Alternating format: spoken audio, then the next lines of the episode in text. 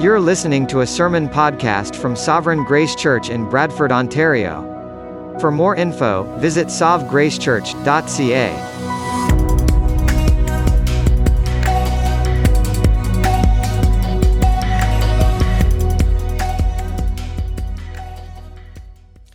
Today is a special Sunday. It is the Sunday that we call New Member Sunday, when we will welcome a number of new members into our church. This is also the Sunday when we take the time to study what God's Word teaches about what it means to be the church. All of us know what it means to go to church. That's why we're here. We have all gone to church, but not all of us know what it means to be the church. Being the church is more than going to church, though it certainly is not less. You cannot be the church if you're not going to church, but you can go to church without being the church. To truly be the church, you need to faithfully practice what we call the one another's of Scripture. The one another's of Scripture. Not just to people in general, not just to your family members, but to the fellow members in the church that you attend and that you are a part of. These one another's in Scripture are directed to churches and to believers within those churches and are meant to inform how we treat one another within the church. Here are some of the main one another's in Scripture we are to love one another, we are to honor one another, comfort one another, forgive one another, be kind to one another, serve one another, encourage one another, do good to one another, bear with one another, care for one another, confess your sins to one another, pray for one another, show hospitality to one another, exhort one another. You, you want to know what a church is meant to look like? Look at that list. That list is meant to characterize how we relate to one another as brothers and sisters in Christ. And none of us do these one another's perfectly, and some of these one another's, some of us don't do at all. And that is a big reason why churches exist. That is a big reason why God has gifted churches with pastors and mature believers. It's to help us to do the one another's more faithfully. Today, we're going to focus on one of the most important one another's in the Bible, and it's one of my personal favorites. It's this to bear one another's burdens. Bear one another's burdens. We know that this is one of the most important one another commands in the Bible because Paul says that when we do this, when we bear one another's burdens, we fulfill the law of Christ. Jesus taught us that the entirety of God's moral law, when it comes to how we treat one another, is summed up by the command to love your neighbor as yourself. That is the law of Christ. And here the Apostle Paul tells us what that looks like. To love your neighbor as yourself is to bear your neighbor's burdens. And that means at least two things, according to the text of Scripture we're going to look at today. It means that we bear with those who sin, and it means that we bear with those who suffer. Both sin and suffering have the potential to overwhelm us and they would overwhelm us but for the intervention of faithful brothers and sisters in Christ who step in and help us. And so the title of this sermon is Bearing the Burdens of Sinners and Sufferers. And before I begin preaching, let's read our text together. We'll be in Galatians chapter 6. Galatians chapter 6, verses 1 to 5, we'll be studying and applying to our lives today. This is the word of the Lord. Brothers, if anyone is caught in any, any, transgression, you who are spiritual should restore him in a spirit of gentleness. Keep watch on yourself, lest you too be tempted. Bear one another's burdens, and so fulfill the law of Christ. For if anyone thinks he is something when he is nothing, he deceives himself. But let each one test his own work, and then his reason to boast will be in himself alone and not in his neighbor, for each will have to bear his own load. Bearing the burdens of sinners and sufferers. We're going to have a very simple outline today. First, bear, bearing with sinners, and second, bearing with sufferers. The first thing we need to note here in this text is the main command here in verse 2 bear one another's burdens is exactly that. it is a command. It is not a suggestion. It is not a bit of good advice. It is not something that we just do if we have the right personality or if we have a bunch of free time. This is an authoritative command from God Himself to bear one another's burdens. This is not optional. It is what everyone who trusts in Christ commits him or herself to do and to practice and to grow in. The word for burden here refers to a heavy stone or a, a heavy weight that someone must carry for a long distance. Imagine the burden of chronic pain or the burden of unhealed scars from physical or emotional abuse or the lingering grief of losing a loved one. It can also be the burden of sin. Listen to what David says in Psalm 32 about his sin. For when I kept silent, that is, about his sin, my bones wasted away through my groaning all day long. For day and night your hand was heavy upon me. My strength was dried up as by the heat of summer. Sin is not just destructive, sin is exhausting. It is exhausting for those who truly belong to God. Now, we know that there are some people who love to do evil. To, to, to do what is wrong is in their comfort zone. But for Christians, sin saps our spiritual vitality, our emotional energy, even our physical strength. It weighs down our conscience to such a degree that we know that life is not normal. We feel its burden every day. And that, my friends, is an incredible gift. We, we live in such a therapeutic age that when you feel guilt, the therapists tell us that you need to get rid of the guilt as soon as possible because it's not healthy. Instead, you need to boost up your self esteem. But the Bible teaches that guilt is a gift, at least when it leads us to Christ, because it tells us that how we're living our lives is not the way God intended us to live them. How we're living in sin is not only offensive to God, but it is self destructive and it harms others. The burden of guilt is the heavy hand of God pressing down on us in love so that we would turn back to Him and live. But sometimes we need help doing that, don't we? Sometimes we just don't have the strength of will or the moral fortitude or the internal strength to give up our sin by ourselves because we've come to love our sin just too much. And we need someone to call us out on it, to identify it, and to say, that has to stop. And that's what Paul is talking about in verse 1. Brothers, if anyone is caught in any transgression, you who are spiritual should restore him in a spirit of gentleness. Paul begins this calling on those who are spiritual to restore those who are caught in sin by addressing them as brothers. As brothers, this, this word can be translated as brothers and sisters. Paul is reminding both the men and the women in the church of how their identity in Christ has changed their identity in relation to one another. As they address one another's sin, they are not functioning as the moral police. That's what the Pharisees did when they were on the lookout to tell on others. No, who we are in Christ has made us brothers and sisters. We are family. And therefore, when we bring the sins of a brother or sister to their attention, we do so not to harm them, not to hurt them, not because we are against them, but because we are for them, because we love them, because we want to see them flourish.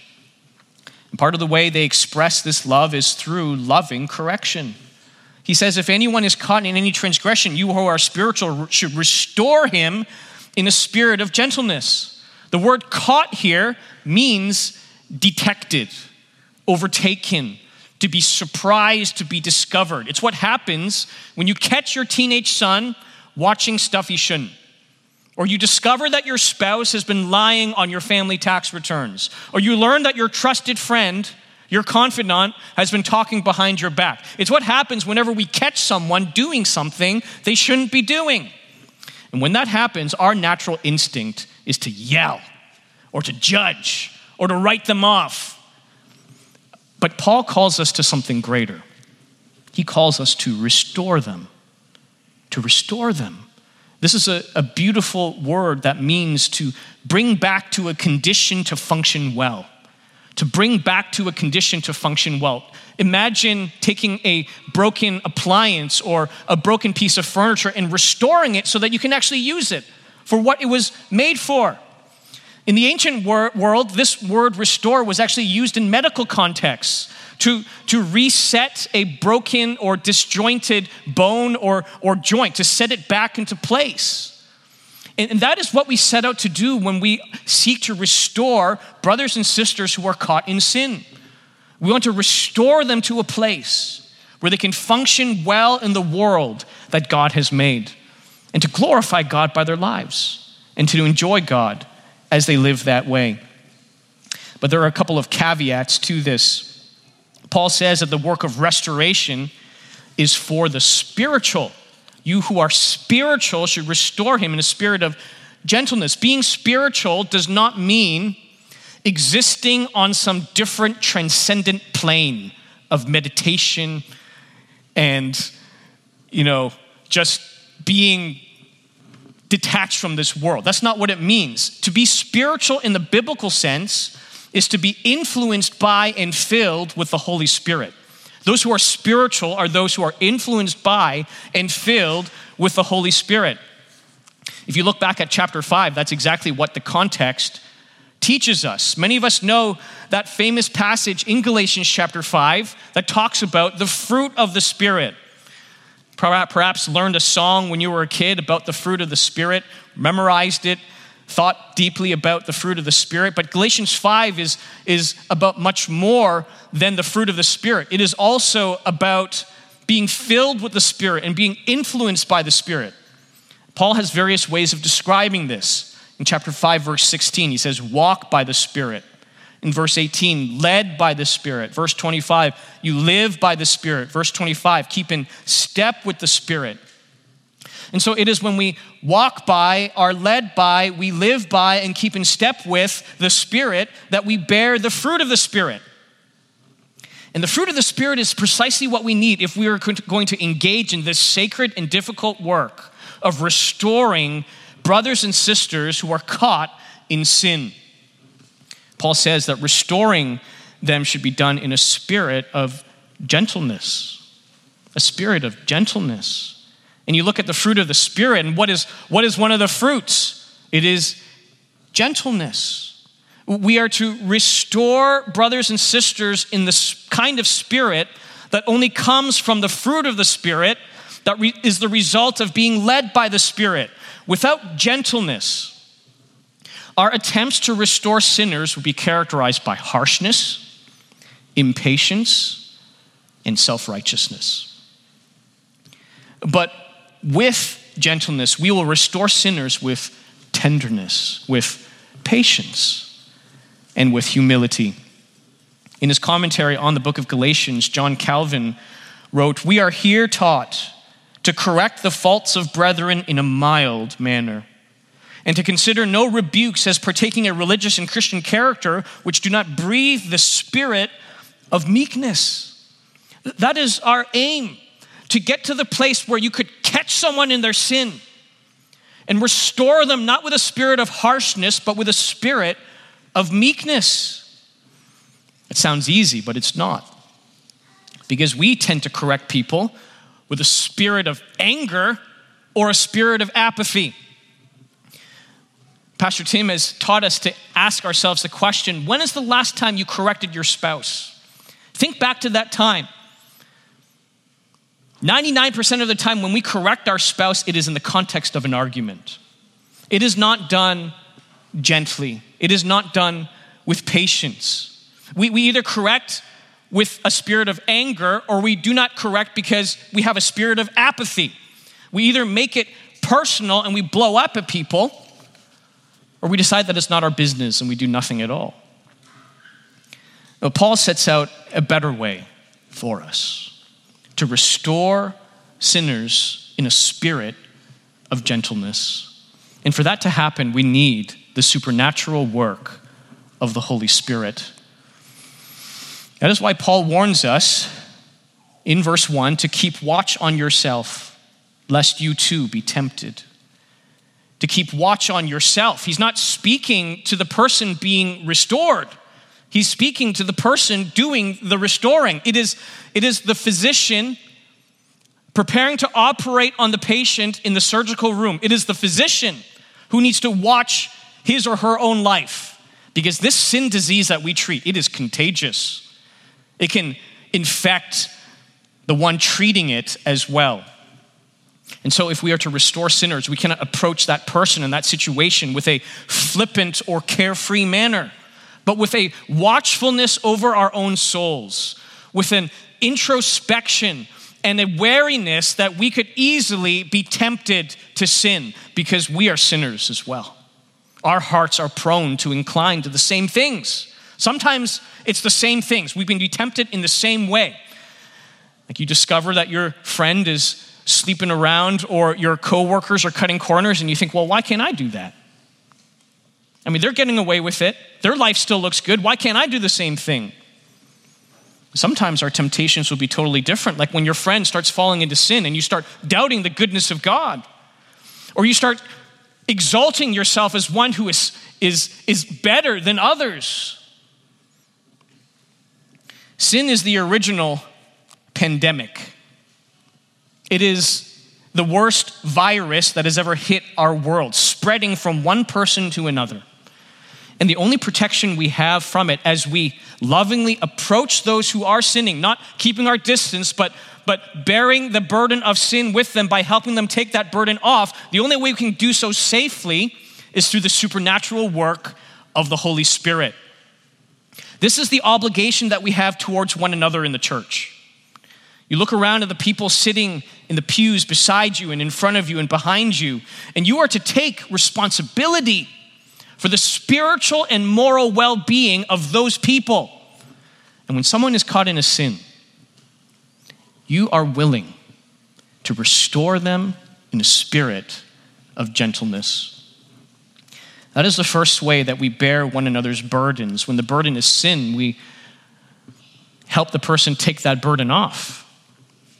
But when the burden is suffering, there may be times when we can do something to take it off, but more often than not, the only thing we can do is to help them carry it for as long as the Lord ordains. And that leads to our second point bearing with sufferers. Now, this one you may be thinking, oh, this one's, this one's easier. I can do this one. I don't, want to talk about sin, but I can talk about suffering because suffering, I mean, we all experience it, right? There's, there's no shame in suffering. There is shame in sin. I can do this one, but the, this one, in fact, reality check, this one is the harder of the two. To bear with the burden of sin is often a short term commitment. You appeal to the person to repent, to return to the Lord, to give up their sin. And you do that a few times, and, and they either respond or they don't. If they do, then the burden is gone, and you've regained your brother or sister in Christ.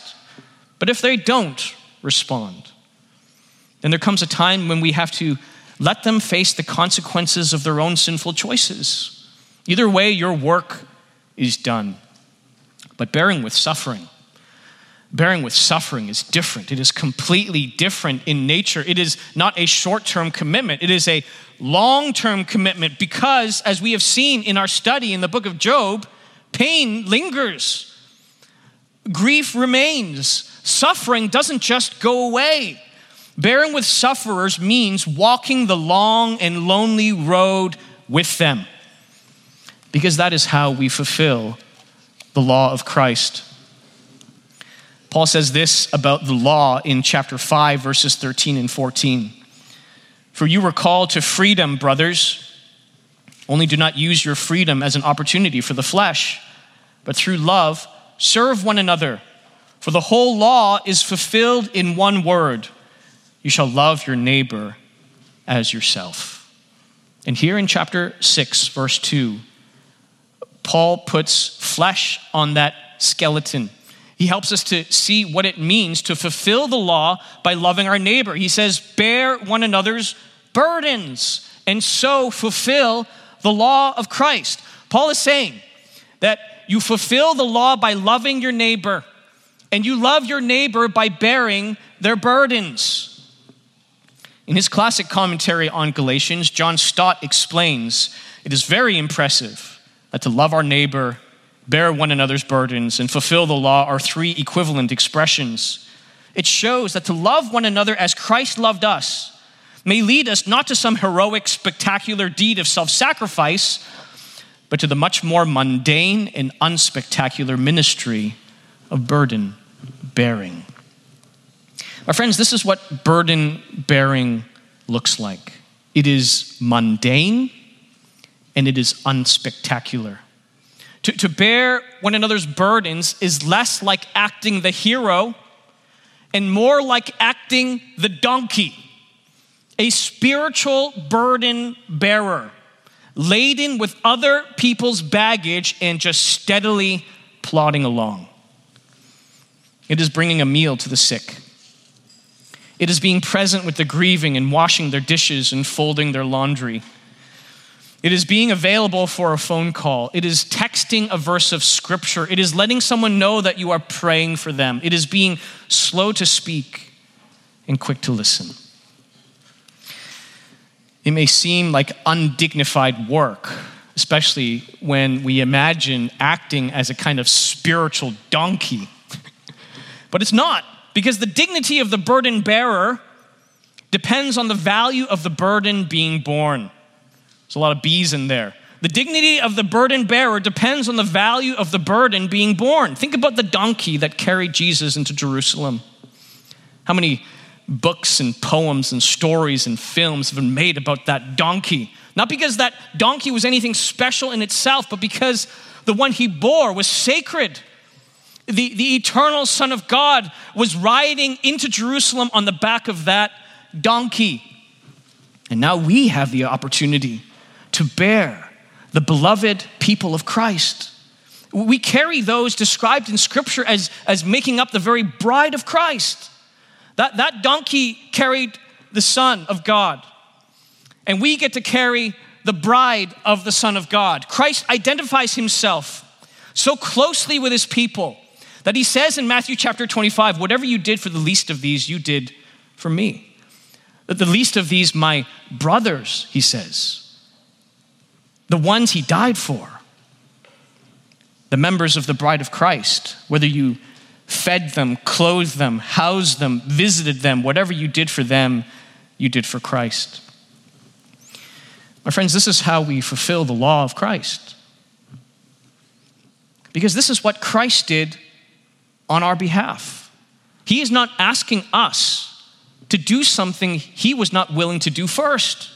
We take the burdens of others upon ourselves because Christ took our burdens upon himself. He took our burden of sin and he took our burden of suffering. Isaiah 53 says that he has borne our griefs and carried our sorrows. That is the burden of suffering. But it also says that he was pierced for our transgressions and crushed for our iniquities. That is the burden of sin. Jesus took our burden of sin and our burden of suffering. Jesus was the ultimate burden bearer, bearing the wrath of God that we deserve, and tasting the suffering of death on our behalf, and fulfilling the law of love so that all who trust in him could go and do the same. This is the power of the gospel. It takes people who run from burdens and changes them into people who run towards them instead. That the ultimate burden bearer creates a host of men and women who are committed to the mundane and unspectacular ministry of burden bearing. But that doesn't happen overnight. That is who we have the potential to be because of what Christ has done and because of the presence of the Holy Spirit, but it doesn't happen overnight, does it? It takes time and it takes grace and it takes countless cycles of sinning and confessing and repenting and trying by the grace of God to obey this command to bear one another's burdens because we are still sinners. The power of sin is broken, yes, but the presence of sin remains. And that's why Paul writes verses 3 to 5. In verse 3, Paul peers into the human heart to diagnose why exactly it is that we find it difficult to bear one another's burdens. He says, For if anyone thinks he is something when he is nothing, he deceives himself. The reason why we don't bear one another's burdens is because we think we're something when we're actually nothing. We can have such an overinflated view of ourselves that we either refuse to take on the burdens of others or we refuse to share our burdens with those same people. I mean, you think about it, both are equally problematic. This command to bear one another's burdens breaks down when we're not willing to take on the burdens of others, but it also breaks down when we're not willing to share our burdens with others. You can have a whole room of people who are willing to take on burdens. But if no one is willing to share their burdens with others, this isn't going to happen. The only way for burden bearing to happen is for us, all of us, to remember that we are nothing. And to not be too proud or believe the myth of self sufficiency to the extent that we do not share our burdens with others. We are not strong, we are dust. We are not self sufficient. The very breath in our lungs, every single breath, is a gift from God. We can't handle sin and suffering by ourselves. God designed us to need one another. God designed us to bear our burdens with one another. Timothy George writes The myth of self sufficiency is not a mark of bravery, but rather a sign of pride. And so, if we are to be a burden bearing church, we must not deceive ourselves in thinking that we are something when we are actually nothing. Paul ends this passage in verses 4 to 5. He says, Let each one test his own work, and then his reason to boast will be in himself alone and not in his neighbor, for each will have to bear his own load. Now, it seems at first glance that Paul is contradicting himself. First, he said, bear one another's burdens, and now he says each will have to bear his own load. But, but he's not contradicting himself because at this point he's talking about something else. He's actually talking about a different load. Again, John Stott points out that the word for burden in verse 2 means this overwhelming weight or stone that you're carrying along. But the word for load in verse 5, each will have to bear his own load, refers to a backpack that someone would be wearing, a soldier or a pilgrim would be carrying with them their personal possessions. Paul is talking in verse 5 about what we will bring before the throne of God on the great day of judgment. And we will have to bear our own load before God. We, we know, if you're a Christian here, you know that when you appear before the throne of God, your appeal will not be to your own life. It will be to the life, death, and resurrection of Christ. That when God says, Why should I let you into my kingdom? You point to Him and you say, Because he died for me. And he lived a perfect life for me. And he rose again from the dead so that I could have true life in him, both now and forevermore, through faith, by grace, as a gift. We know that. But we also know, and we must not forget, that we also have to give an account of our own lives, not for the sake of our justification, our salvation, our entry into God's kingdom, but for the sake of our eternal reward. God will give us the opportunity to boast about ourselves. It's right there in the Bible that each one tests his own work, and then his reason to boast will be in himself alone. We boast not in an arrogant or prideful way, but in an honest assessment of how we used our gifts, our talents, our resources, our time that God gave us. And that will include giving an account for whether we obeyed the command to bear one another's burdens. And when we do give an account, we cannot say, well, God, I, yeah, I could have done that better, but at least I did it better than that person, or that person down the road, or that person who sat at the opposite side of the sanctuary. Paul's saying we can't do that. That's what he means when he says his reason to boast will be in himself alone and not in his neighbor. There, there will be no comparison before the throne of God. there will only be our lives measured under the objective standard of God's law and not by the standard of God's people. One of our goals here at Sovereign Grace is that we are committed to pre- preparing you for that day. I mean, each of us, yes, we have to bear our own load, but perhaps we can help each other to stuff that knapsack so full that when we appear before God, we'll have much to present before Him. And I can say, so many of you already excel at obeying this command. You bear many burdens that are not yours, they belong to others, but you have taken them upon yourself. I mean, my, my personal testimony is that since May 2020, we have been receiving almost a meal per week from people in our church. From my family, yes, my faithful parents have been bringing us meals, but so many of you have been bringing us meals as we expected our sixth child and as we recovered from his appearance in our lives. We, we have needed food. My wife has needed a break from the kitchen, and you have borne our burdens with us by feeding us. And that is a, a testimony that you will bring before the throne of God. You'll bring it out of your knapsack and say, God, look, look what I did for Pastor Josh and his family. And Jesus will say, Whatever you did for the least of these brothers, you did it for me. We are a burden bearing church. But as this church grows, as we add new members, we need to recommit ourselves to being and growing and being strengthened in being a burden bearing church. And if we're going to do that, if we're going to be that kind of church, we need to commit ourselves to at least these three things. First, relational investment. Relational investment. If you want to build the kinds of relationships with people where they are sharing their sin or their suffering with you, then it takes time.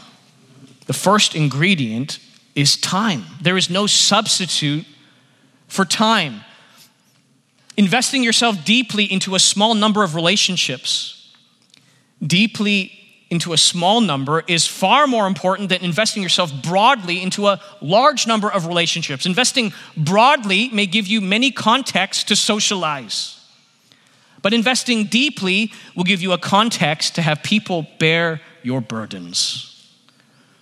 That is part of the vision behind our tags, our small groups, that people wouldn't just come and attend because they are drawn to the teacher, but because they are drawn to one another and they are committed to one another in the long term to bear each other's burdens. Now you may think, well, I have my family for that. Thank you very much. I don't, I don't need to invest in relationships. I have my parents, I have my siblings, I have my cousins, whatever it is, and that's, that's wonderful. Our families are, are gifts from God to help us to bear our burdens. But if we are to bear our burdens in a distinctly Christian way, we must devote ourselves to our spiritual family and not just to our biological family. To only bear the burdens of our families is to show that we are no different than the rest of the world. I mean, my neighbors are all non Christians, and they, they have family that bear their burdens. To, to bear burdens in a distinctly Christian way is to commit yourself to people who have nothing in common with you except Christ. And to say, that person, that brother or sister in Christ, who is one with me through one spirit, through one baptism, through one Lord, I'm going to take their burdens. And I'm willing to share my burdens with them. If we are going to be a burden bearing church filled with burden bearing believers, we need to give each other time.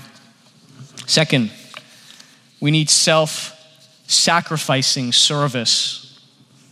Some people don't commit themselves to the mundane and unspectacular ministry of burden bearing because they say, I don't need it. I'm, I'm, I'm good. I'm self sufficient. I have a good support network. I, am strong enough to bear the burdens that I have. Well, I don't want people to get into my private life. But did you know that there are people in this room who have deep and discouraging burdens? You look around and it looks like everyone's okay. Everyone's happy, everyone's doing fine, but under the surface, and I say that as a pastor who knows the burdens that people bear, underneath that, not everyone is fine. There are lonely people in this room, there are depressed people in this room, there are people who feel that no one cares about them, that no one would remember them if they just disappeared from the face of this earth. And that is why obeying the command to bear one those burdens takes self sacrificing service. You come to church not primarily to be served, but to serve, like our self sacrificing Savior. I came into the world, Jesus said, not to be served, but to serve and to give my life as a ransom for many. I mean, we need to beware of bringing the consumer mindset into the church, where we ask ourselves the question, what's in it for me? And we stop asking that question, we start asking the question, what can I do for others? To, to show up with your eyes open, ready to, to discover and to meet the burdens of others, to help them carry it alongside them, just as Christ carried your burdens. We need to be a church full of people who are committed to self sacrificing service. And lastly, if it takes spirit filled people to bear one another's burdens with gentleness, with perseverance, even with joy, then we need to commit ourselves to being a praying church. Because it is when we pray that the Spirit moves. It's when they pray by themselves and it's when they pray together. Jesus said in the Gospel of Luke, If you then who are evil know how to give good gifts to your children, how much more? Will the Heavenly Father give the Holy Spirit to those who ask Him? The Holy Spirit comes to those who ask. And so if you say, I'm not spiritual enough to bear the burdens of sinners and sufferers, I'm just not spiritual enough, well, it's because you have not, because you ask not. God delights to give us the Spirit because it's the Spirit who makes us more like Christ.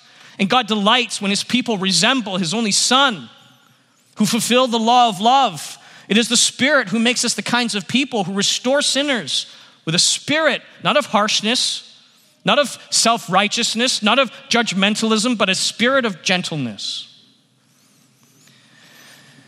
If we are to be a burden bearing church, then we must be a praying church. So come, pray with us, and let us see how God will answer. Let's pray.